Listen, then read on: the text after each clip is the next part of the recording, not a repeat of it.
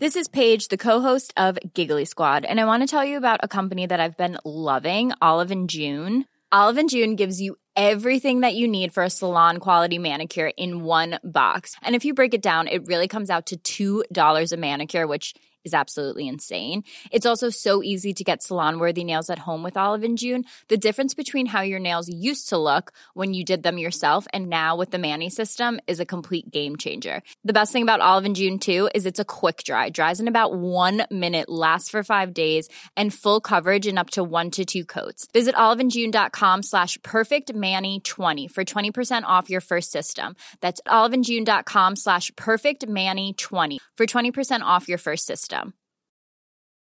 Hiring for your small business? If you're not looking for professionals on LinkedIn, you're looking in the wrong place. That's like looking for your car keys in a fish tank. LinkedIn helps you hire professionals you can't find anywhere else, even those who aren't actively searching for a new job but might be open to the perfect role. In a given month, over 70% of LinkedIn users don't even visit other leading job sites. So start looking in the right place. With LinkedIn, you can hire professionals like a professional. Post your free job on linkedin.com slash people today. There's never been a faster or easier way to start your weight loss journey than with PlushCare. PlushCare accepts most insurance plans and gives you online access to board-certified physicians who can prescribe FDA-approved weight loss medications like Wegovy and Zepbound for those who qualify. Take charge of your health and speak with a board-certified physician about a weight loss plan that's right for you. Get started today at plushcare.com slash weight loss. That's plushcare.com slash weight loss. plushcare.com slash weight loss.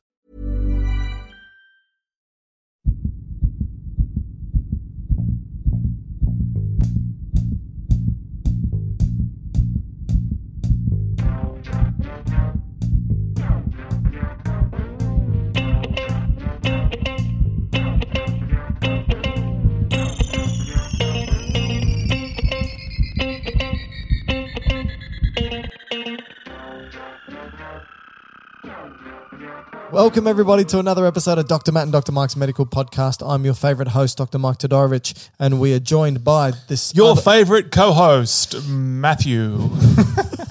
You've got a good voice for radio, good voice for podcast. I've got a head for television.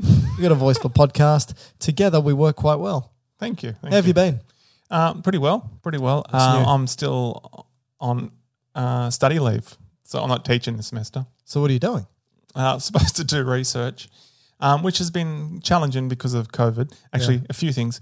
COVID, so that put us back on the clinical trial. That that's been put on hold for the time being, and uh, a colleague uh, broke both ankles, so that means I can't get in to do Sorry, uh, broke both ankles at once. at once. Yeah, how'd that happen? Um, parkour. Parkour. Uh, leapt over a concrete wall and onto concrete and broke both calcaneal bones. Wow. Um, that's horrible. So uh, maybe next week we'll get in the lab. This is for our um, peripheral nerve work. Okay. So that's what I'm supposed to be doing. So at the moment, just So that's why you're here. Yeah, you're able to spare here. time for us to jump on the podcast and to talk about this really important topic today, Well- which we haven't covered before, No. and apparently we're getting requests to do so. Yeah. What is the topic? Okay, so it's a system that we haven't covered. Um, how many systems in the body? Twelve. Yeah, about that. Depends on how you classify them. But If you classify this one, yeah, yeah. So this one is usually the forgotten one, um, and the, it's sometimes incorporated into other systems. yeah, yeah, yeah. Um, So do you know what we're going to do? lymphatic. Well, I hope so because no one wants to listen to me just make stuff up. Uh, the lymphatic system. Good. I had a heap of people ask on emails, social media, you know, Twitter, Instagram. You can find me at Dr. Mike. Which you're prolific on, prolific. and I'm not. No, you don't have any of them. I've got Twitter, but it's absent, Yeah. So like me. if you really want to get a hold of Dr. Matt, good luck. If you want to get a hold of me, I'm everywhere. Um, Literally. yeah, unfortunately, to my detriment uh, and to my benefit. I like talking with people, engaging with them, um, but I do get a lot of abuse, Do you? mainly for all the COVID stuff that I post. COVID uh, pro pro COVID vaccine, not pro COVID. you believe in COVID? virus? You believe in COVID? Uh, yes, yeah, yeah, yeah. I do, I do. Okay. Um, you? As I said, I've been on study leave for some time. You have no idea. I don't know what's happening in the world. wow. So study leave doesn't obviously encapsulate watching the news, reading the paper, or anything like that. Correct. Whoa. Okay. So Matt lives in his own little world where COVID hasn't existed. Lymphatics. Yeah. The lymphatic system, an important system, which is probably closely linked to the cardiovascular system and also closely linked to the immune system. Yeah. It's probably the nexus between those two. Hmm. Plays, What about digestive? yeah, I suppose you're right. For, for one particular aspect, it is the nexus between the digestive, the cardiovascular, and the immune system. Uh, and you could probably broadly say that the lymphatic system, I'm just going to define the three main functions and then we can go on from there. So you jump into the physiology before the anatomy. yes, I know. Typical. Yeah, Typical. typical physiologist compared to a typical anatomist. Uh, the three functions. One, why do we have a lymphatic system? It is because it plays an important role in fluid homeostasis, so fluid balance. Two, plays an important role in immune function. yeah. And three, plays an important role when it comes to fat absorption and transportation, dietary fat transportation. So they're the three main functions that we'll be going through today. But you're probably right. We should jump onto the anatomy, talk about what is the lymphatic system made up of. Okay. So lymph, obviously lymph. Sorry. So Uh, I, I just hit my head on a book too, so that doesn't help. lymph. Do you know what lymph means? Uh, no. Clear water. Oh, I didn't know that. Yes. In what? Sorry. Latin? Latin? Greek? Yeah, I'd say Latin. All right. Just make it up. Uh, so it consists of lymph, lymph lymphatic, Ly- lymph consists of lymph. little lymphatic system. So the anatomy of the lymphatic system. Firstly, we need to have the lymph itself, which is the clear water, which is kind of the leftover parts of the um, the blood that's escaped out of the capillaries and hasn't got back into the veins. So it's kind of the fluid of your extracellular space. So it's like interstitial fluid, Yep. basically. Yep. So that's what lymph is. Then we need to get them back into vessels. So we have vessels, lymphatic vessels, Yep. which we can go through a whole array of those. And then we have lymphatic tissue. And then again, that can be uh, organized, can be quite loosely organized or quite um, centralized into even uh, nodes and then into organs. All right. Like- and we can get to that. Oh, do you want to do that now? Um, I well, look, I love physiology. I thought I would like to talk about the relevance of the lymphatic system, just generally, broadly, and then become more specific. And maybe when we start talking about the physiology, we start introducing some more of the anatomy. You particularly the uh, the tissue, the organized tissue, because it's going to go to loosely organized tissue, lymphatic tissue, into you know things like um, malt and um, nodes, and then we can get into organs. Okay. So now you and I had a very brief conversation before we started this. Six seconds, I think it would have probably been, where we said, okay, lymphatic system's involved in the immune system um, and immune function. And I said the lymphatic system basically plays a role as sampling what's in the blood and providing that sample of what's in the blood to the lymph nodes to potentially, if there's something that shouldn't be there, elicit an immune response. And what did you say in response? I kind of disagreed with that because I, d- I don't necessarily think um, it's about sampling what's in the blood or the plasma. I think it's more sampling what's in your extracellular or interstitial fluid.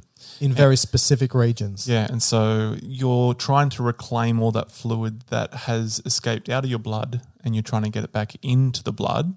And in doing so, you need to kind of extract all this extra fluid from tissue.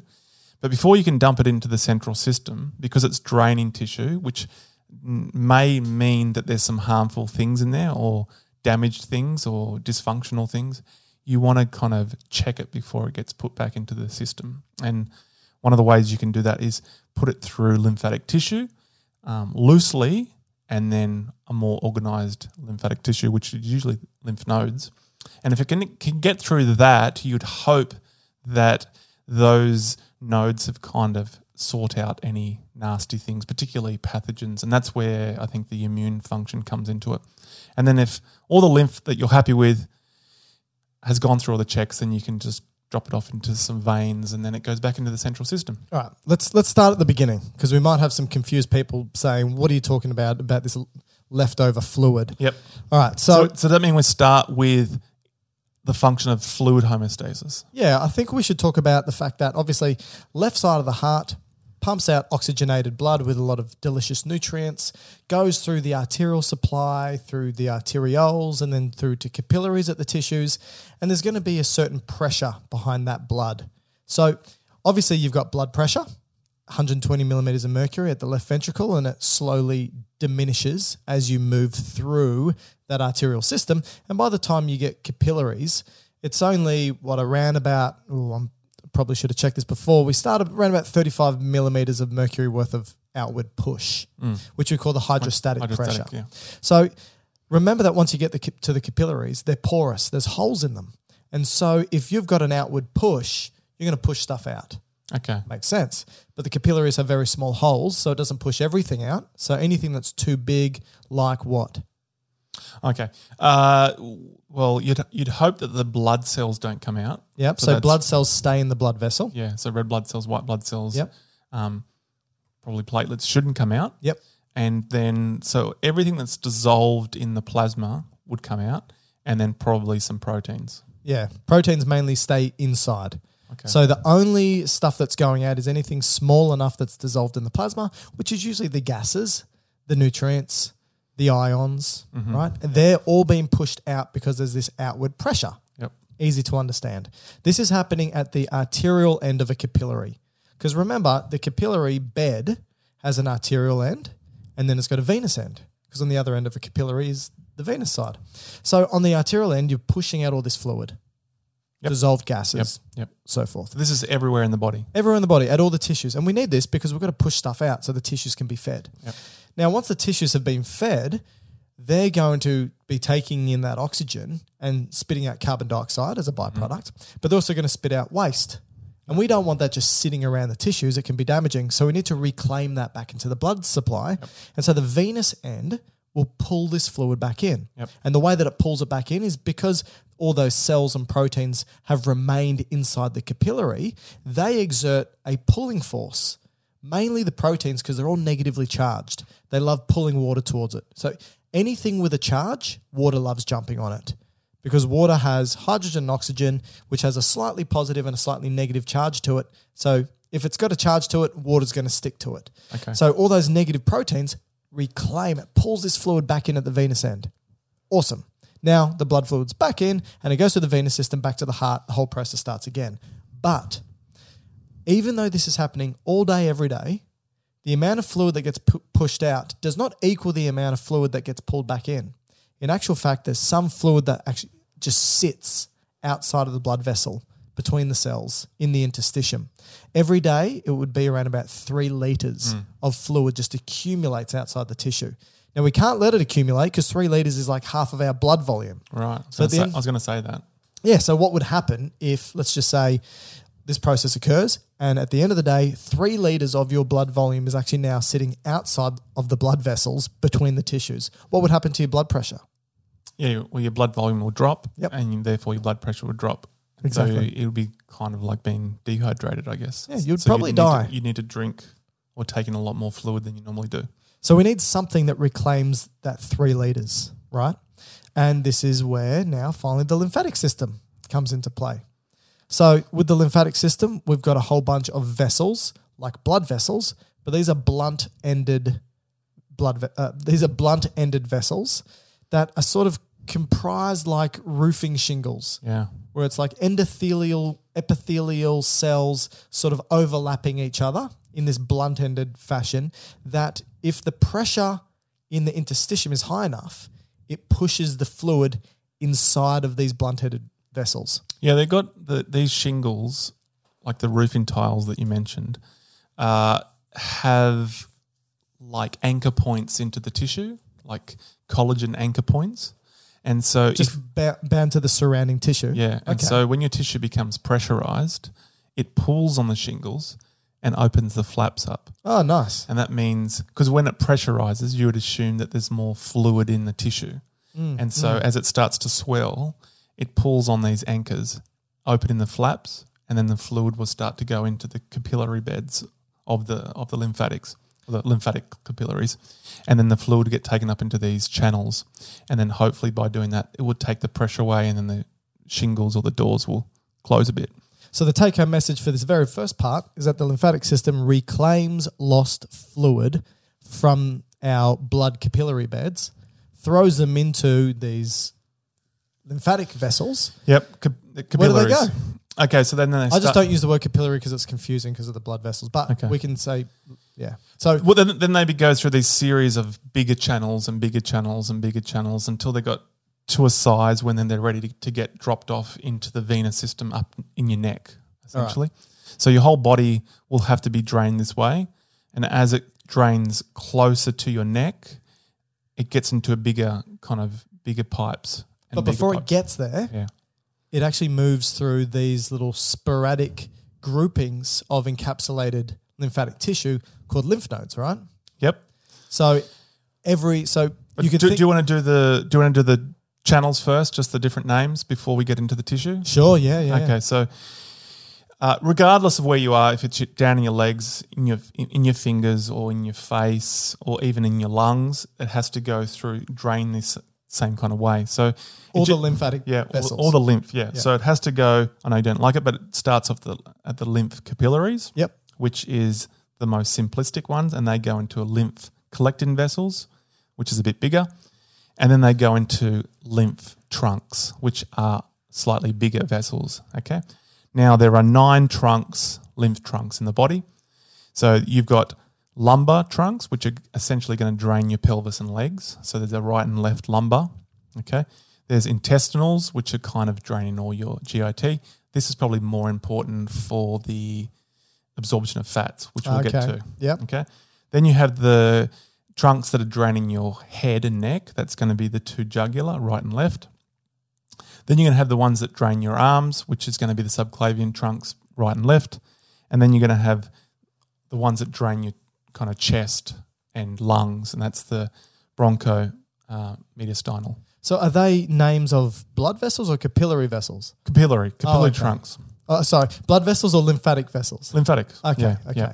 So what this means is they start to coalesce together, Mm-hmm. and then th- then they're going to get to the point where they go into what we call the ducts, and the ducts is where you drop them into the the venous system. Okay, so on the right side of your body, there's the right lymphatic trunk, trunk duct. Sorry, Oh, The- here we go. the the right lymphatic duct, and this really just drains your right top quarter of your body. So it will drain the right side of your face and head and Yeah. neck and your right arm. Okay, and this will then drop all that lymphatic tissue, sorry, lymph lymph, lymph fluid We're doing Okay. well. We're doing well. into it's okay. into your right lymphatic duct, which is kind of a junction between your internal jugular and your subclavian vein, right on that corner point. Okay. And it drops it into there.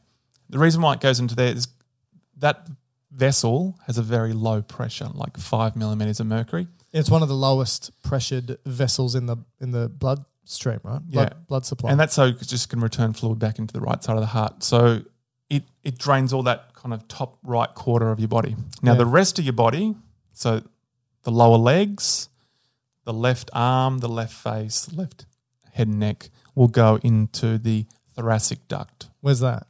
That's the same side, same same location, but on the left hand side. Oh, so how come one's called the subclavian, one's called the thoracic? No, one's called the right lymphatic duct, Yeah. and the other one is the thoracic duct. Oh, okay. And they both drain into the. The junction between the internal jugular vein and the and the subclavian vein. Okay, and so this is where we reintroduce all that lost fluid back into the bloodstream, so that that three liters isn't just sitting outside of the blood vessels. We can reclaim the volume. Correct. We don't pass out and die. Yep. All right. Now, th- there's a few things just to be aware of because, unlike, say, blood vessels, there's no um, muscles, or there's a little bit of muscles, but not the same way as blood vessels have muscles, smooth muscles. Okay. So that means um, you can't kind of, the, the vessel it itself can't squeeze close to push the fluid along. Oh yeah. Okay, so that's all well and good for say your arms and your head and neck, where it's working with gravity. But if you're coming up from your legs, Yeah, how do you get it up? you're trying to get against gravity. Yes. Okay, so it's a harder process. Yeah, and if there's not a pump behind it, like the heart with the arterial system, um, and there's no smooth muscles to be able to constrict around it, how does this fluid then move against gravity? Yeah, so there's some some ways that we can get around it. Firstly, we have a lot of valves to prevent backflow. So there's little flaps that stop the fluid going backwards. So there's multiple valves, which probably become a bit incompetent later in life, and that So much like you. yeah, and that probably leads to more edema as you get older because these Oh, okay. these these lymphatic vessels become uh, they lose- Incompetent. they lose their ability to drain as well. Okay, So they become very Barton like. correct. Okay. Now I'm not sure why I agreed. Now.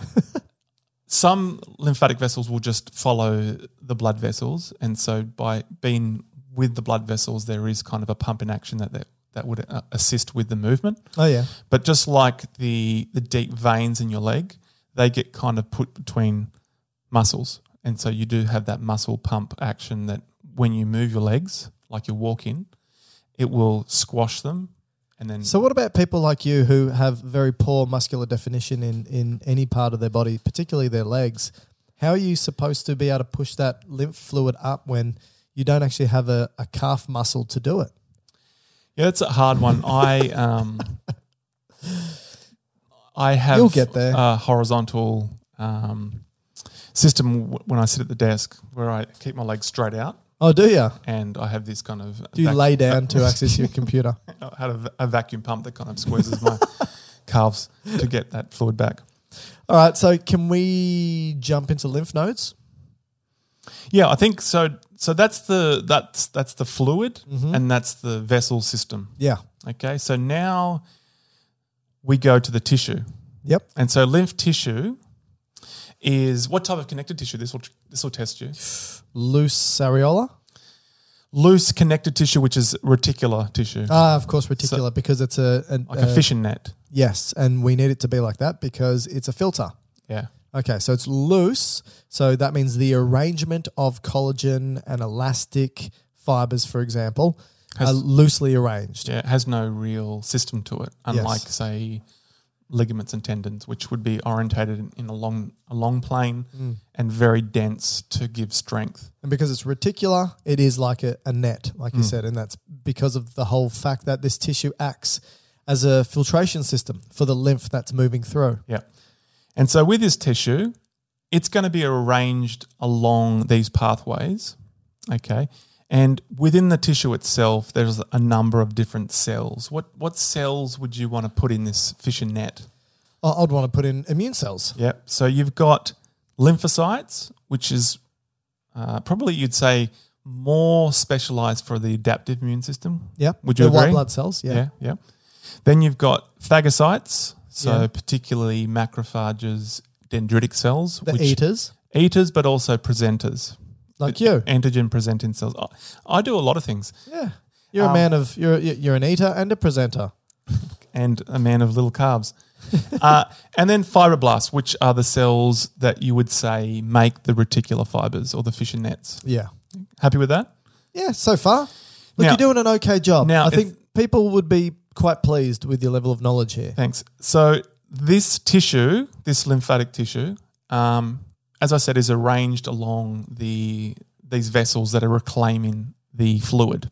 So okay. you, you're saying that at, at particular points in the vessels, it's going to reach tissues. There's going to be collections of these tissues. So you're Yeah, saying and it's as- all throughout. That's, but but at this point, there's there's a lot of tissue that's loosely organized. So you might have some loosely organized tissue in locations that are the most vulnerable points in your body for pathogens to get in. Like So- the holes. Yeah, the whole. Well, it's true. So It's you're going to have lymphatic tissue collections uh, at the back of your nose, at the back of your throat, um, at certain uh, openings of the digestive tract, w- embedded within the terminal portions of your small intestines. Mm-hmm. So I think the way I think about it is anytime a hole allows for something to enter from one uh, environment to the next, you're probably going to find from the external environment to the internal environment, you're going to have a collection of lymphatic tissues. Yeah, and this is the, probably the crossover now between the fluid homeostasis, so reclaiming fluid, and now the immune system. Because mm. as you're pulling fluid, let's say out of your nose tissue and your mouth tissue, your eye tissue, your rectal tissue, your urinary tract tissue, your GIT tissue, your lung tissue, Yeah, we get the point. These are you want the fluid back, right? yes, yes, yes. But there's there's a, the chance that there could be some bacteria or viruses or nasty stuff in that fluid that you're drawing back. Yeah, I, I love the lymphatic system because of this sort of dual purpose where, yep, it's reclaiming some fluid, but at the same time, it, and this is goes back to the point I made very early that you disagreed with, it's taste testing what's happening in that fluid. So Yeah, I agree with the fluid. I just said, I, the just. I just didn't say blood. You're right. You're right. So, for, so okay, let me give a more specific example. Let's just say you've had a cut to your upper thigh, your inner upper thigh, right? Which for some reason you're showing me. Uh, you've had a cut there, and maybe it's introduced some sort of pathogen. Now that's going to get into the bloodstream, right, in that area. And because it's part of the bloodstream, it's going to go to capillary beds, and some fluid is going to leak out, and c- subset of that fluid will be reclaimed into the lymphatic vessels in your leg, and will take it to its closest supply of lymph nodes, which will be in the groin. And so it's a taste test of what's happening in That's my groin. It's a taste test of what's in that area of your leg in the bloodstream. And if there's a pathogen or bacteria that's present there, then it can go to that collection of lymph- lymphatic tissue, which you said has a selection of um, immune cells, such as lymphocytes. yeah, B and T cells. From now on, we'll call it B and T cells. Now, before, Sure. but before we get to this this tissue being organized in like a, con, a connective tissue wrapper, Yep. the starting point, and this is what I was trying to make, is it's just kind of a cluster of a bit of tissue. So it's kind of like, uh, let's say, uh, in a in a war, in a battle, where You always bring up wars and battles in our podcast. you know how sometimes you see the movies where uh, soldiers or someone uh, is moving along a dirt road and they come a- across a few little soldiers just on the side of the road yeah. smoking cigarettes, right? this would be the loosely organized group.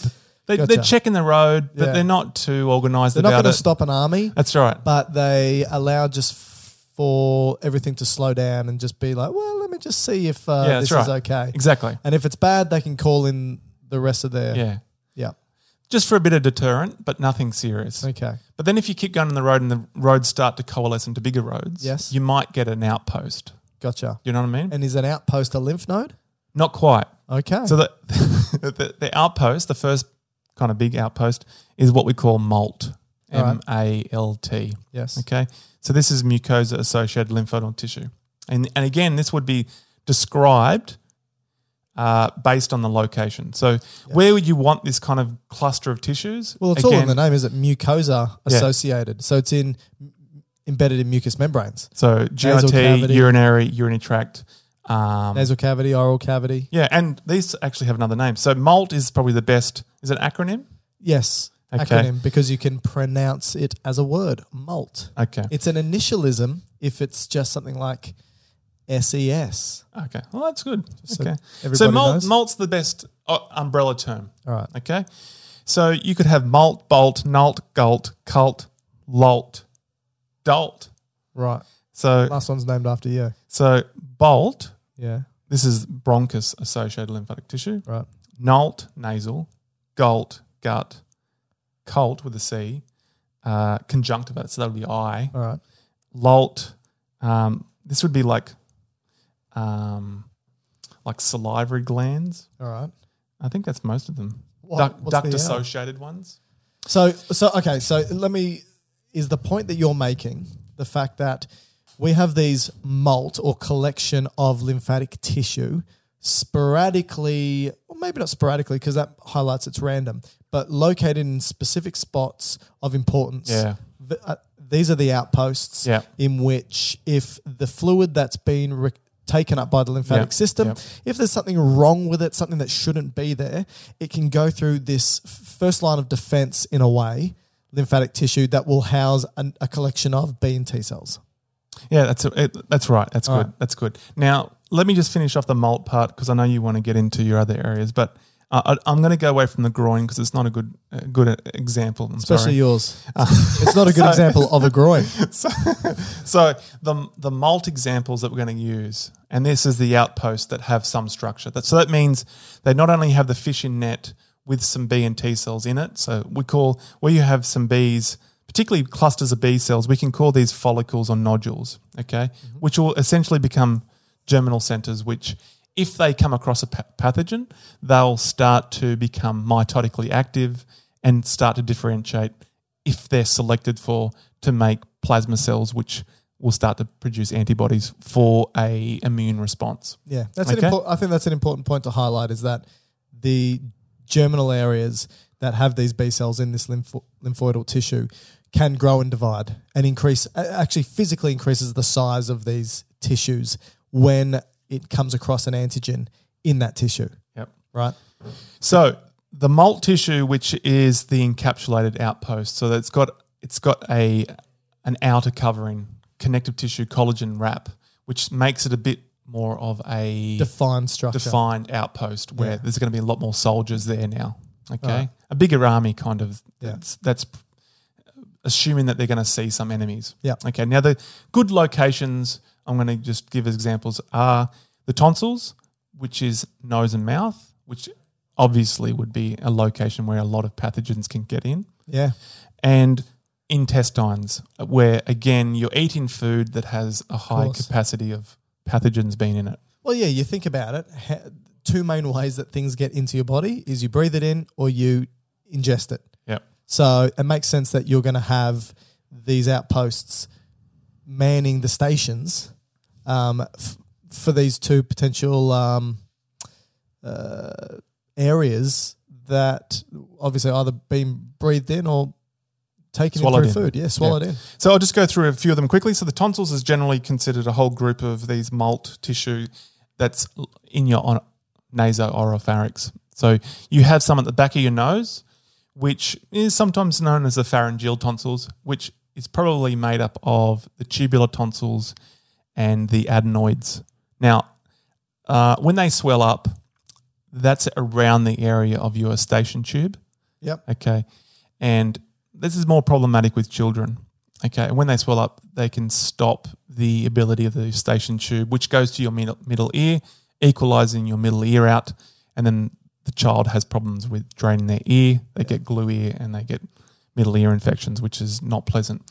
So that's usually the problem with that. Now, we go down to the ones in the mouth, oropharynx. So this would be the um, palatine tonsils and the lingual tonsils. Now they're located in what we call a crypt, which is kind of like a divot.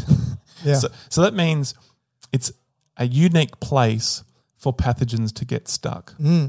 So they're kind of this MALT tissue just sits in this gully, and all the fluid. Gully's a very Aussie term, isn't it?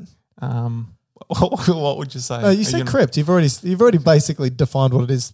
Is a divot, a crypt, a gully. We'll call it a valley next. Then we'll It's call a it big a, valley's a big. we'll call it a, a dip, and then Okay. we can call it whatever something else next time. bottom if of a you hill. Yeah, Okay, um, and so the fluid kind of drains into that. cave.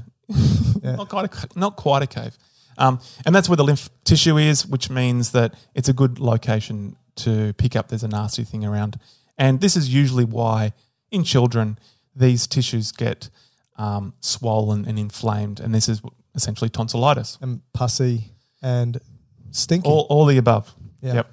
Now the other two, uh, we have some in the distal part of the small intestine, which we call the Peyer's patches. yep. in the Okay. ileum. And they kind of their job apparently is where you'd assume that there should be some a bit of bacteria in your small intestine, but nowhere to the extent of the large intestine. So You're saying apparently as though you don't trust them.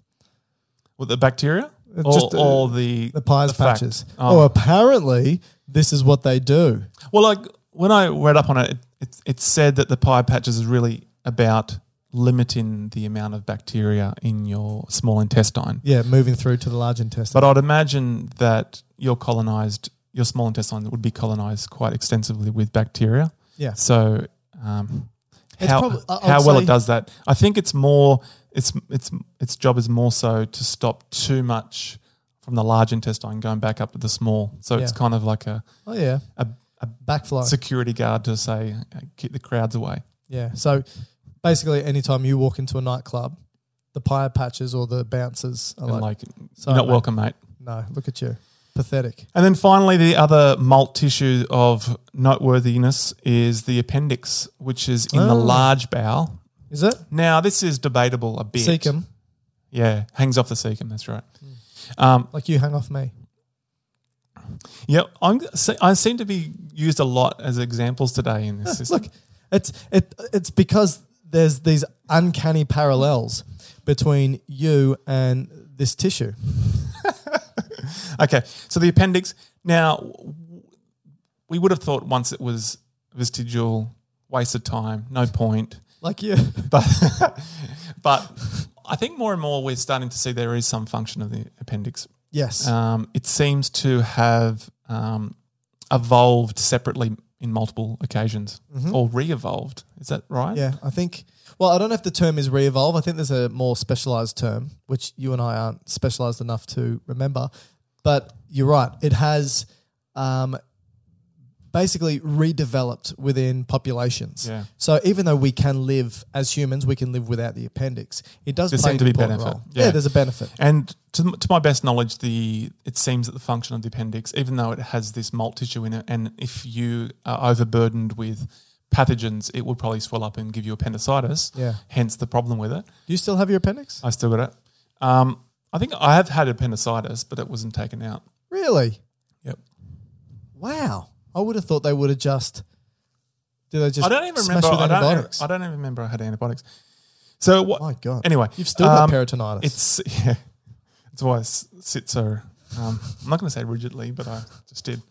Um, uh, it apparently it re re reseeds, not reseeds as it goes backwards. It just puts um, flora back into your large bowel, particularly if you've had a maybe a bout of gastro and you've just lost a whole lot of flora. yeah, like when you were in Singapore.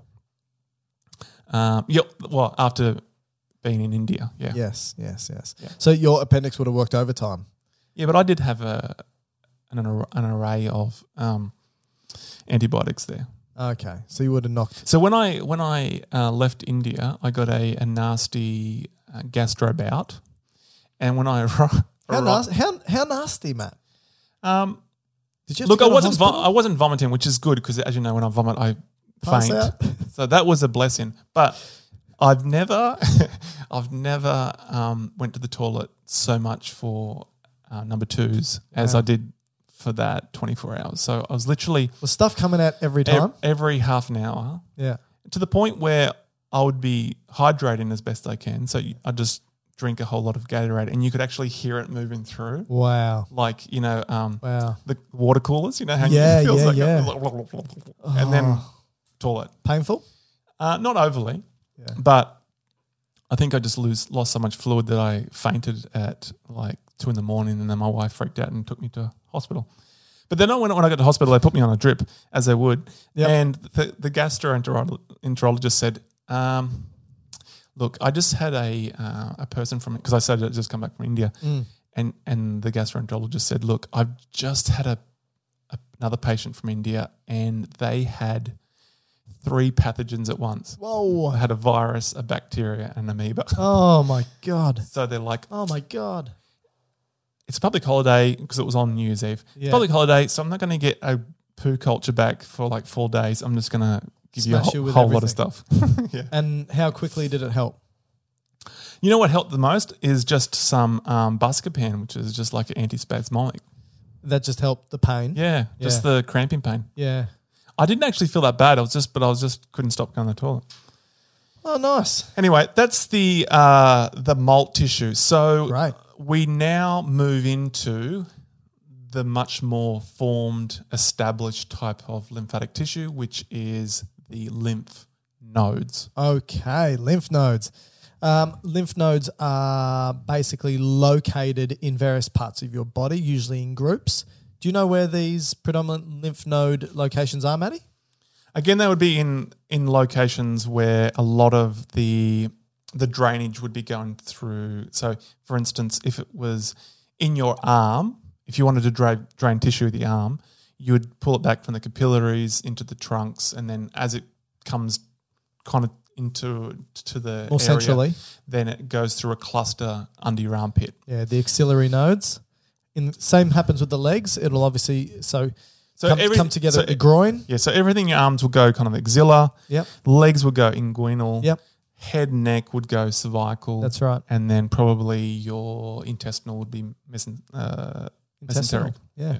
So that's right. So these are the major groups of lymph nodes, which makes sense because it's all sort of coalescing together into larger, larger um, vessels, which then come together into the lymph nodes. It's about 450 to 600 in humans. Yes. So there's a fair few of these lymph nodes, and you can sort of palpate some of them in your neck if you feel around. And Well, that's what doctors usually do, right? Yeah, and if you're lean enough, you can feel them in your groin, the in- inguinal lymph nodes as well. Little tiny bean-shaped structures, uh, and About a centimeter thick, two centimeters to three centimeters in a long axis. yeah. So these little beans, basically, what's happening is that the fluid's all coming through.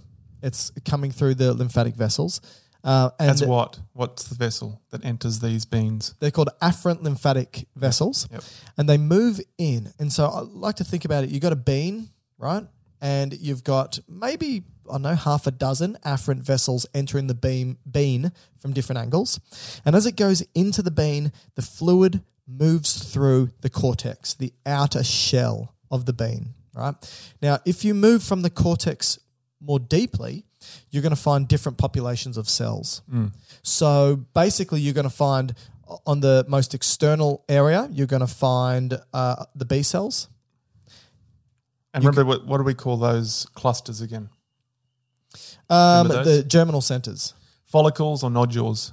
Now, once they get, um, once they're active, they become germinal. So, if they are really mitotically active, the germinal cells, then they're going to stain clearer or whiter because they're so they have got less dense um, genetic material as they're just expressing a lot of their genes. But if they're all clumped up tightly, then I guess you'd consider them um, follicular.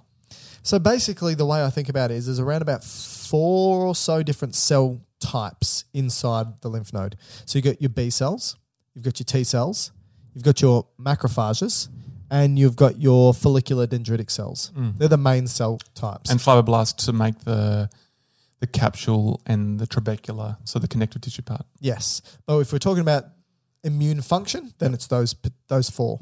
And so the way I think about it to sort of make uh, a, a difficult process easy to understand is that when the fluid comes through, the lymph fluid, if it contains some part of a pathogen, maybe a protein on the outside, which is its antigenic region. So it could just be a little flag on a protein or bacteria which says, hey, I don't belong to you. Um, it's going to get engulfed by the macrophages that are present within this lymph node. and what it does is it'll engulf maybe the whole bacteria, part of the bacteria, but regardless, it takes part of this antigen and presents it.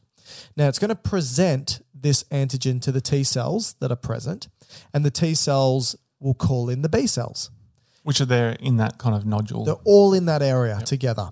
And so the T cells are activated. They call in the B cells. The B cells go, okay, this shouldn't be here.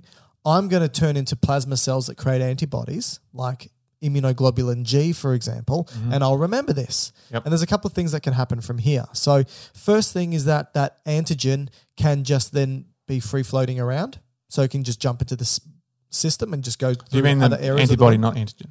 the, no, the antigen itself can actually Oh, do you mean the way it picks picks up that there is something foreign? So once the antigen has been ingested by the macrophage and has presented it, that antigen can be released. Oh, okay. Yep. Antibodies can then bind to it and move around, just bound to this antigen. Um, the antigen can be given to the dendritic, the follicular dendritic cells. And what they do is the, I like to think of them as sentries. So the follicular dendritic cells, they just stay in the lymph node. They don't leave.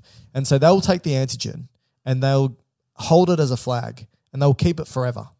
And so what they'll do every now and then, It's like a wanted sign. yeah, it's sort of, I like to think about it, every now and then it just says to the T and B cells, hey, Don't forget this guy. you remember this? And waves the flag in front of them. And they go, yeah, that's right. And then they remember and maintain a memory to it. So that lymph node goes, yeah, I've come, come across that before. These B and T cells, we're ready to attack because we've seen it before.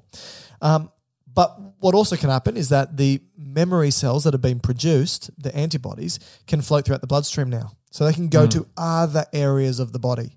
So at the end of the day, you've got T cells being activated, huge amounts of B cells being activated, And when they become activated, that's when you get your germinal centers. and they grow and grow and divide and grow. And hmm. what happens to the size of the lymph node when this happens? So then you get lymphopathy.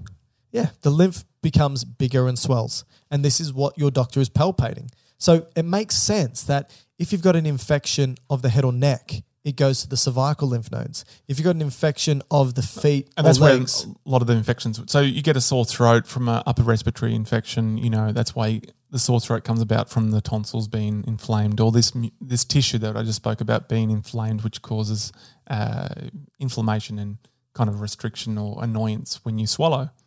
Uh, and then, but continuing from that, then that fluid that's got infectious particles will go to the lymph nodes in and around your neck, and they start to swell, and that's why they can kind of pick up the little rubbery things under your jawline.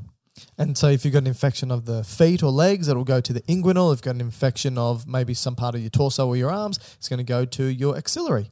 And so, this is the lymph nodes can be a very gross clinic, uh, clinical measure of infection presence and infection site. So, where it is and if it's present. So, that's the important role of these lymph nodes. T cells, B cells, macrophages, and follicular dendritic cells. And I think that's pretty much it when it comes to lymph nodes that we'll probably need to go through. Just in terms of their swelling, Yeah. uh, if they are swollen, because in and of itself, swelling doesn't really, it's not specific to what's causing the swelling. It just knows that it's, it's Some issue. It's gotten bigger. Usually speaking, if it is painful with swelling, that it's more infectious based. Where if it's swelling with no pain, it's potentially more cancer based. Yeah. And so you can get lymphopathies or lymphomas or even secondary cancers because with a cancer, let's just say you had a cancer of the breast, okay? And that's just a type of tissue. It could be ductal tissue, it could be a different type of tissue in the breast tissue. But just like we saw with pathogens, that cancer can kind of break away from its initial tumor and be put into the fluid, the tissue fluid, the interstitial fluid. So just like we saw when you're trying to reclaim that tissue and it gets put into the shingles because there's no true membrane like other um, Vessels. vessels, it can escape into the capillary um, lac, uh, not lacteal, the capillary bed of the lymph uh, vessels. Yeah. which means it can then get shot along these bigger vessels. But you have lymph nodes, so that cancer could get stuck in the lymph node, which would then mean that tumor kind of reseeds there and starts growing. And that could be And that's part of the staging of cancers, right? yeah. So with breast cancer, um, what could be done possibly is if you find the primary tumor in the breast, you can kind of inject a a marker into that tumor tissue and see where it's taken back into the uh, axillary tissue, and then that could be the location of where a cancer is likely to be spread, which is I think called the sentinel nodes, and then an investigation is done in the lymph nodes to see if there's any cancer involvement. And they could be staggered, so you can kind of go through multiple stages of the lymph nodes until it gets to the point where it will drop it off into the veins, and mm. hopefully you can catch it before it gets to the last few, before Yeah. it gets. And if you can kind of stop that, it would be probably considered more like a stage three cancer. Mm. But as soon as it gets into the blood, then it's stage four and it's everywhere. Yeah. It can seed other tissues of the body outside of the lymph nodes. and then when you go to the lymphomas, opposed to the leukemias, these are cancers that originate from the white blood cells. And I guess basically why you get lymphomas, which are cancers within the lymph lymph nodes themselves. Lymph nodes were in embryological days locations for blood cell development. So some blood cells uh, have a propensity or a want to go back home.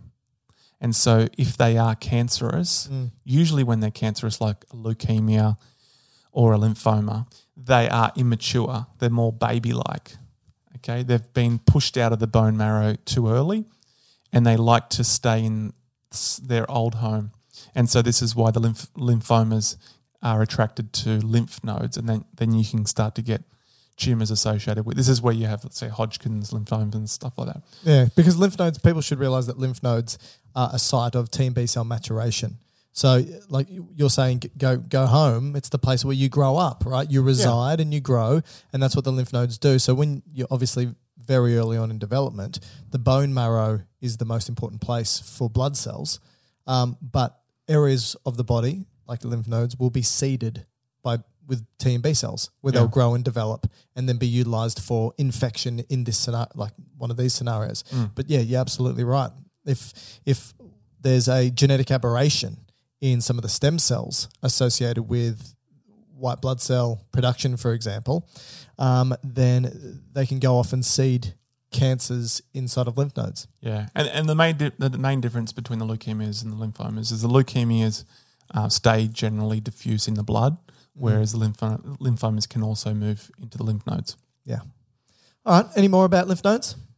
The only thing I'll say, just for clarity, when you have lymphatic tissue, that you might have heard the term primary and secondary lymphatic tissue or organs. Yeah. Yeah. So essentially, what a primary lymphatic organ is is an organ that is associated with um, the maturation and development of uh, lymphocytes.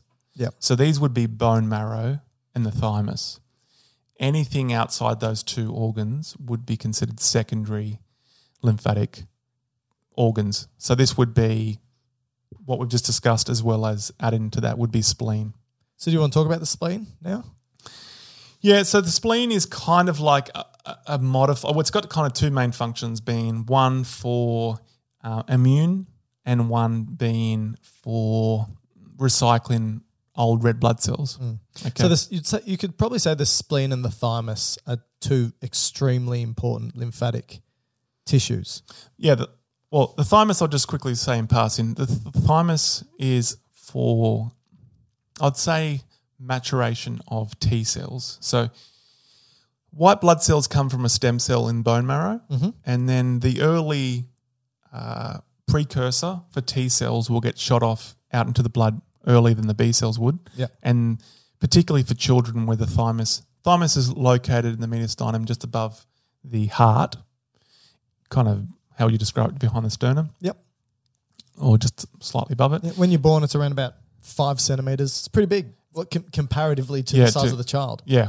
And so its job here is the immature T cells go to that location From the bone marrow, and they get then, uh, what would you say? schooled. Schooled. That's, yeah. So basically, that what, what it does there is puts them through a whole lot of tests. One, to make sure that they are successful to pick up pathogens, but also not too uh, brutal that would be uh, become an, an autoimmune Yeah. type of T cell. So they've got to be the balance between the two. Yes. Once they're happy with that, they can then just shoot them off into the blood, and then they can go in all sorts of locations like lymph nodes, as an example, And spleen. and the spleen. Yeah. Okay, amongst other organs, but so as the you best ones. grow, as you grow, the so the biggest your thymus will ever be is at birth, and then as you grow up, it will shrink and deteriorate. Is that just mean? atrophy. Does that mean proportionally?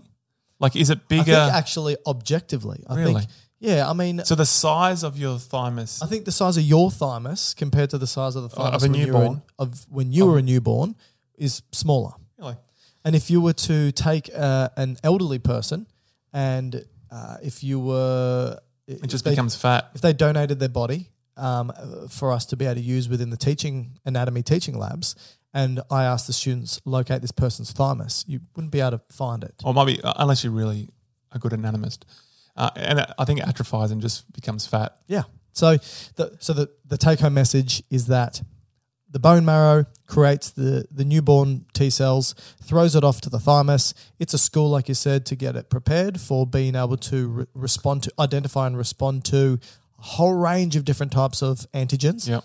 Once this is done and it's been schooled, it throws it off into the bloodstream. Says go off onto your own, and they go off to university, which is the nodes and the, the lymph nodes and the spleen. Yeah. Okay. I like that. Thank you. Um, and so basically, you what you're saying after the about the age of twenty, just after puberty, you're not really going to do any more T cell schooling. No, it's all been done, Okay, all been Yeah. done.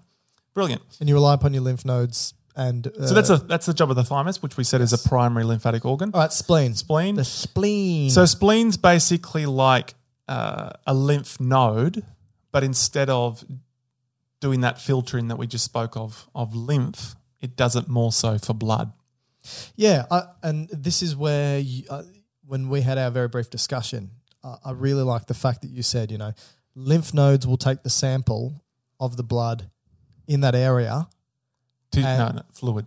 Well, uh, yeah, which is a sample of the blood. I guess so. right? So whatever has fallen out of the bloodstream into the interstitial fluid, that's then reclaimed by the lymphatic vessels. Let's just say in your groin, it's going to be taken to the lymph nodes in your groin, the inguinal lymph nodes, and they're going to say, "Hey, what's been happening in this area?" And if there's a pathogen or not. Your point was that the spleen does exactly this, but it doesn't wait for fluid to fall out of the bloodstream into the interstitium. It just samples directly from the bloodstream mm. what is happening. Because you really, you would really hope there's no pathogens in your blood, You'd hope you'd hope so. I mean, you'd hope you- not. because then you get some issues. yeah. I mean, if it's if it is an active, say, bacteria, it's a bacteremia. But if it then becomes, it's replicating, then it's going down a sepsis pathway, which Yeah. is not something you want to be. you in. don't want things like the heart and the lungs and the brain to receive this bacteria. So So the spleen's 12 centimeters long, 7 centimeters wide, 2.5 centimeters thick, weighs 200 grams, and is purplish in color. Now, with orientated people, please move on. where where is it located? It's in your body. uh, the spleen, uh, the tail of the pancreas is tickling the belly of the spleen, is how I always explain it to students. So the tail of the pancreas, Just below, so left side, just below the diaphragm, kind of close uh, approximation to the stomach and the tail of the pancreas. yeah. So if right now I were to take you, throw you onto the table, tear your shirt, this is going down a different path than I thought. Um, you're dead, by the way. And I were to go into your abdomen, and I would to just look straight in. I'd be like, well, can't see anything but a lot of fat here. Um, then I lift up your stomach. I go, oh, behind your stomach, I can see a little bit of your pancreas there. And then I- Pancreas is pretty deep. It's a retro a retroperitoneal organ. Just wait. I'll be able to see a little bit of your pancreas there, is what I said. The tail, yep. Thank you. And then that tail, you'll see tickling the spleen on the left hand side of your abdomen. That looks like kind of a, a fist. About the size of a fist, right? Not not as Yeah, it's fat as a than you- fist. yeah, not as fat as your fat fist, but it's a big fist, sort of uh, uh, obviously not as well defined, but purplish. It stands out when you see it. Okay. We're, Sorry. we're giving great descriptions I here. know, I know. So basically, what happens right, what's is what's the spleen do though? First, just what's what is two two main functions. Okay. One being an immune function, which is similar to what we just said with the lymph nodes, and the second main function is to help recycle old red blood cells.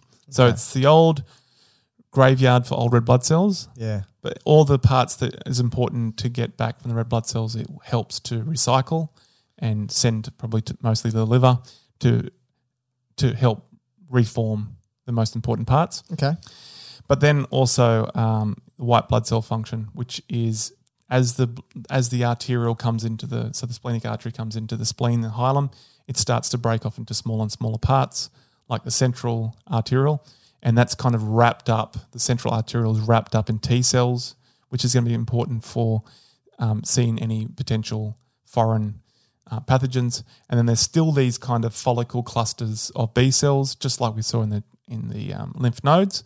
And then there's still some macrophages and dendritic cells, which is important for sampling any of the blood fluid yeah to to, to see, present to the yeah. lymphocytes. and then and that allows that whole process that we spoke about in the lymph node to occur. And one one final little side function of the spleen is a storage unit for blood, excess blood. Yeah, not so. It's not as profound in humans as other animals, like dogs and horses. Hugely so. Hugely by what means? What do you mean? How a, much? th- a third of the overall um, blood volume blood volume in dogs. can be held in the spleen. Correct. I know th- 350 mils in humans, which yeah, so, th- so it's it's not as profound in humans. Not to what, say it's 20th? zero. Um, it so it, to add on from all the different cell types that we spoke about in the lymph nodes, um, the spleen also has what we call myofibroblasts, which are connective tissue cells that have a bit of muscle in it. And so, I guess with humans, when you have a sympathetic response, you do have a bit of con- splenic con- contraction, Ah, okay. which does probably uh, sequester. Is that the right word? Maybe not. Um, get rid of some Yeah, red blood cells and fluid volume yeah. Um, out of the spleen into the, the main body, Okay. the main central system. But dogs, profoundly, one third, and racehorses also, apparently.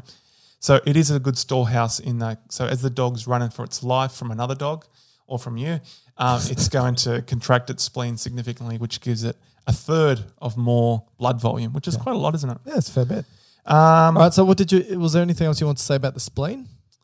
So, so it's basically uh, a lymph node, a, a large lymph node for the bloodstream, um, and it filters the old, dead, dodgy-looking red blood cells, and it's a storage unit for excess just a, a couple of I I try to do some comparative anatomy physiology for this whole system, and I couldn't really find a, a great deal difference in say lymph vessels nodes, but it seems like the spleen is the, probably the main the main difference between the animals. So, in terms of its reservoir reservoir function, Yep, you've had dogs and do- racehorses. dogs, racehorses. Yeah. But some some animals, particularly mice, have quite a strong hemopoietic function in the spleen. What's that mean?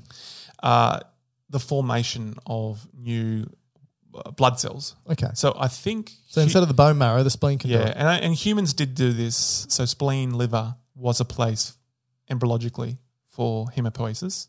So it goes from uh, now you now you tested me. No, you, Um, you tested yourself. I didn't ask you. Oh, I should know this. Um, can't remember now. Great. There's kind of almost like a placental location is really early days embryologically.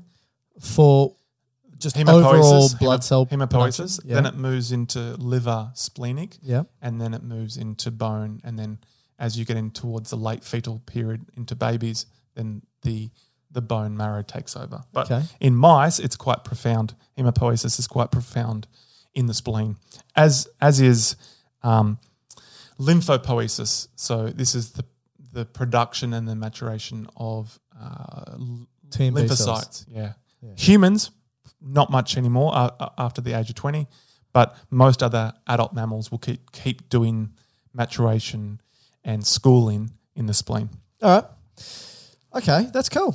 Well, I think so. What we've done is so far we've spoken about lymph, spoken about lymph vessels, we've spoken about lymphatic tissue.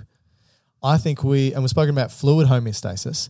I want to talk a little bit about the lymphatic system in the brain because it's very new uh, in regards to uh, as a discovery. Is this where they think that if you're not reclaiming the lymph well enough, you start you may develop certain degenerative disorders? Yeah, so there's a th- okay, so the lymphatic system historically was not thought to exist in the central nervous system, and they thought that the central nervous system had a very specific way it dealt with immune based issues. So it had its own uh, nervous system based immune cells. Like, mic- glia. microglia. Yeah, glia, for example. So a multitude of cells that basically check on the neurons, the, the cells that are doing all the firing uh, and sending and communication and so forth. They're best friends of the glia and they just make sure everything's okay. Immune function, ions, fluids, all that type of stuff. But By the way, it's called it's the yolk sac, what is? the first part of hemopoiesis in a Oh. baby. Not the name of your band in high school. That was also The yolk sac. Um, sounds like your favorite nightclub, the yolk sac. All right, so we knew about lymphatics in the 1600s because when they were doing dissections, they could look. No, I'll get to that point later because actually that supports uh, another point I'm making. We'll, we'll get back to the 1600s, but now let's just focus on the brain. We on the twenty first century. 21st century, we thought that the brain didn't have lymphatic vessels. Now we know that it does. And it's got a multitude of lymphatic vessels that are more classical lymphatic vessels, traditional, the ones that we've just spoken about, but also lymphatic vessels which are different and very specific. Modern and contemporary. Yeah, very specific to the brain itself. So, so for example, the brain lymphatics, um, or also termed the cerebral lymphatic system, are these vessels, much like the ones we've discussed, that lay right next to the cranial, dural, venal, venous sinuses. Okay. So, do you know what they are? Well, The, the, dural venous sinuses. that's just draining the head, the brain, from a venous side of side of things. But also, this is where CSF gets recirculated, right? Doesn't Yes. doesn't the end of the CSF system gets dumped in off into these uh, venal systems? Yeah. Just like any tissue that receives an arterial supply of blood, so cerebral arteries will turn into cerebral arterioles, which will turn into cerebral capillary beds that will get oxygen and nutrients, and then f- it will spit out carbon dioxide and waste products, which will jump into the ve- cerebral venous system. And these cerebral veins drain into these dural venous sinuses. But in addition to that, cerebral spinal fluid also drains into these cerebral um, venous. Is that why do you, do you think that they thought that there was no lymphatics because we had a CSF system, which they may have just thought this is kind of the lymphatic version of the brain? Yes, that's exactly right. Um, and it wasn't extremely apparent either. The dural venous sinuses drain into the jugular veins and then obviously drains out from the, the, the head from there. But im- importantly, sitting next to the dural venous sinuses is lymphatic vessels that we call the cerebral lymphatics. And their role is, they're also termed meningeal lymphatics as well. Their role is to basically um, clear waste, provide immune cells and move immune cells around, clear some macromolecules out, collect CSF, and then deliver it to the deep cervical lymph nodes. So it basically, Really? yeah, yeah. So it takes the waste, takes the things that shouldn't be there. It's reclaimed stuff that's been lost, right? Including CSF, and throws it down to the cervical lymph nodes. Where? How do you think it gets down? Because the cranial vault, right? How do you think it gets down from? Because the cervical lymph nodes are the, the deep cervical lymph nodes are still quite superficial compared to the spinal cord, right? And the foramen magnum, which is the hole that the spinal cord moves through. So, how do you think the lymphatics drain to from the brain to the cervical lymph nodes? It's not through the foramen magnum. Oh, you mean how they get through the skull? Yes. Um, The cribriform plate. do it really? Yeah. Yeah. Which Wow. tell listeners what the cribriform plate is. Um, so if you were to go into your nose uh, and keep going upwards but slightly backwards, you would kind of get to the point where you'd hit the skull. And the cribriform plate is a part of the ethmoid bone that has all these little holes in it. So if you were to look at a dry skull and you look in that region of the frontal bone, the ethmoid bone, so the frontal uh, portion of your Skull. skull, but specifically the ethmoid bone, um, what you would see is these two two plates on either, either side of this um, crista galli. Is that right? Yeah, I think so. It's where you kind of dura locks onto, and you see these kind of um, sieve on either side, which has got little holes in it, and those holes allow your olfactory nerve to put filaments through into your nose to be able to smell. Yeah. And so this is the kind of connection between outside your skull and inside your skull. So this is one Yeah, of central nervous system, peripheral nerves. yeah, system. one one location where they think that there could be a possibility that um, you may get communication back up into your brain from your nose. Now, if you were to have spinal cord, sorry, not spinal, a head injury, especially if it came from the front of your head, Mm-hmm. um, you could not only shear these nerves off, which means you lose your sense of smell, but you could also kind of tear a little bit of your uh, meninges. Yep. And that means CSF can come through the cribriform plate in your nose. Leak out your nose. And so that's where you get like rhinorrhea from head injury. Yes. So it seems to be that the meningeal lymphatics that are collecting the CSF and the immune and the waste and the macromolecules and so forth, it's draining to the deep cervical lymph nodes in your neck and it does it through the cribriform plate, which I think is absolutely amazing. Now, they're not the only lymphatic vessels in the brain. Amazingly, the cerebral arteries and arterioles Yeah. are surrounded by these paravascular pathways that are lined with astrocytes, mm-hmm. right? So, which is a type of glia. Yeah. And astrocytes Star- look like shaped. stars. Their legs sort of project outwards. And so these legs wrap around this paravascular, so meaning next to the blood supply vessels, and fluid that's leaking out from the so interstitial fluid and cerebral spinal fluid. Uh, and anything that's coming out through paracellular pathways from the blood vessels will lim- leak into these astrocyte or glia lined vessels, and they're called glymphatics. So glia lymphatics, glymphatics. And so they're just another lymphatic pathway. Now, what's the whole point of the brain having this? The whole point is the fact that it is a way to monitor what's happening in the localized environment and to help drain away any fluid and stuff that shouldn't be there.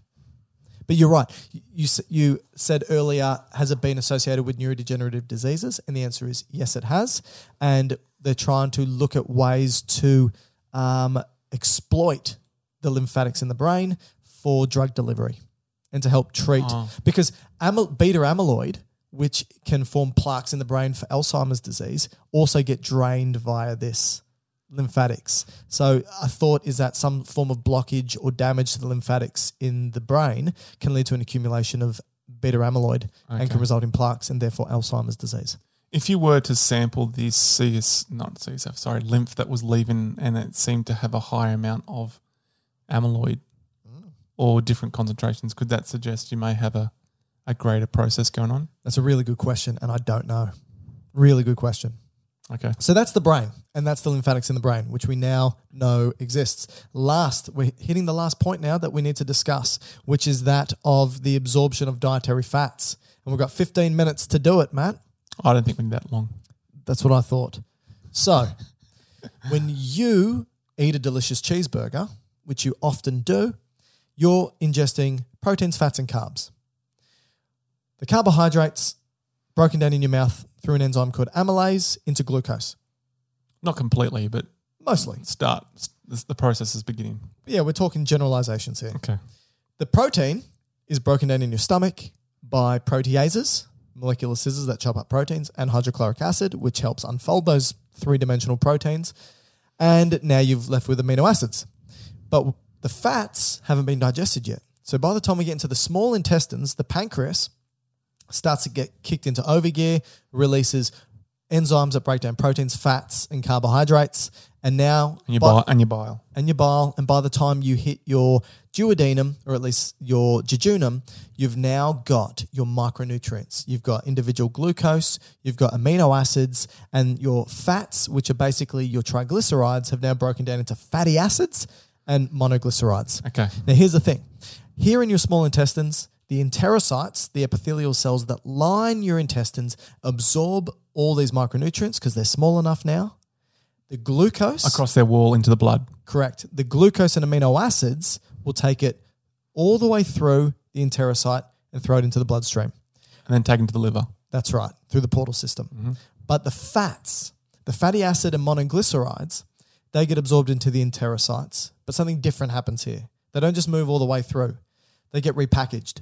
And so the fatty acids, monoglycerides, and even some cholesterol jump into the endoplasmic reticular, reticulum With it with a protein.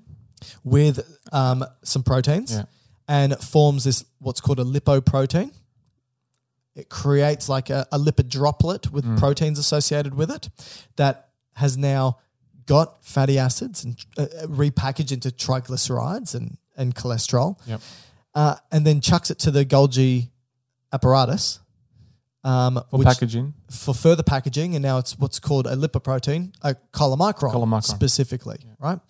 This chylomicron gets pushed out of the Golgi apparatus, it gets pu- pushed out of the uh, enterocyte, but doesn't jump into the bloodstream to go through the portal system to the liver. It jumps straight into blunt ended lymphatics Okay. called lacteals, Why? which are present in the villi What's it called, lacteal?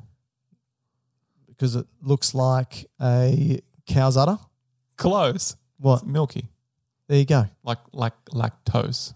Milk. milk color because the fat that's getting absorbed into it, and this Yeah. brings me back to the point that I was originally making about in the 1600s, we knew about lymphatic vessels because they could see that postprandially after a meal, these vessels were white because of the fat. And So- how did how did they know this? They just gave people a cheeseburger and then killed them and then have a look. Look, it's 1600s. I Brutal time. past them. That was a brutal time. So the take home message is that fats get absorbed into the lymphatic system in the small intestines, unlike the broken down Why do you think that is? and amino acids. Do you think that It's because fats like to be congregated together rather than being singular, like you said with the monosaccharide and the amino acids, they like to be in a group. And so as a group, it's too hard to transport across the cell into blood. So it's easy just to repackage it as a whole big fat droplet and then chucked into the lacteal. Yeah, proteins are readily soluble, right? Because they have that negative charge associated with it, which we spoke about an hour and 13 minutes ago. Oh, great. There's a fire alarm going on. Let's finish this super quick. So, the proteins are water soluble. so, if you've got fats embedded in this protein chylomicron, it's going to be more soluble and it jumps into the lymphatics. And from the lymphatics, it can be delivered to the whole body. And this is where we should probably end before we get In trouble for a, f- a- a alarm going off and we're not Yes. obeying rules. All right. So Thanks, that's the, everyone. that's the end of the um, the How exciting. the lymphatic system. Thanks, thank you, Michael. Thank you, listeners, and we'll see you. and next time. hopefully this is we not have survived this fire. Fire. Bye.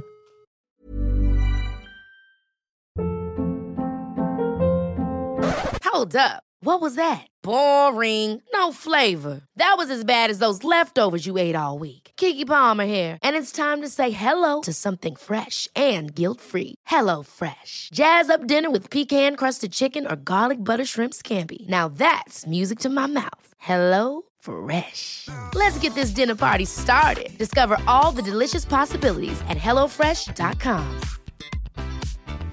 Mom deserves the best, and there's no better place to shop for Mother's Day than Whole Foods Market. They're your destination for unbeatable savings, from premium gifts to show-stopping flowers and irresistible desserts. Start by saving 33% with Prime on all body care and candles. Then get a 15-stem bunch of tulips for just $9.99 each with Prime. Round out Mom's menu with festive rosé, irresistible berry chantilly cake, and more special treats. Come celebrate Mother's Day at Whole Foods Market.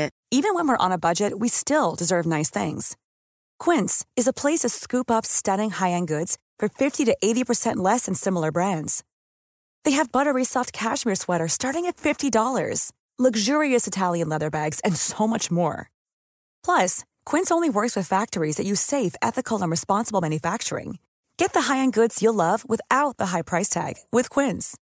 Go to quince.com/style for free shipping and 365-day returns.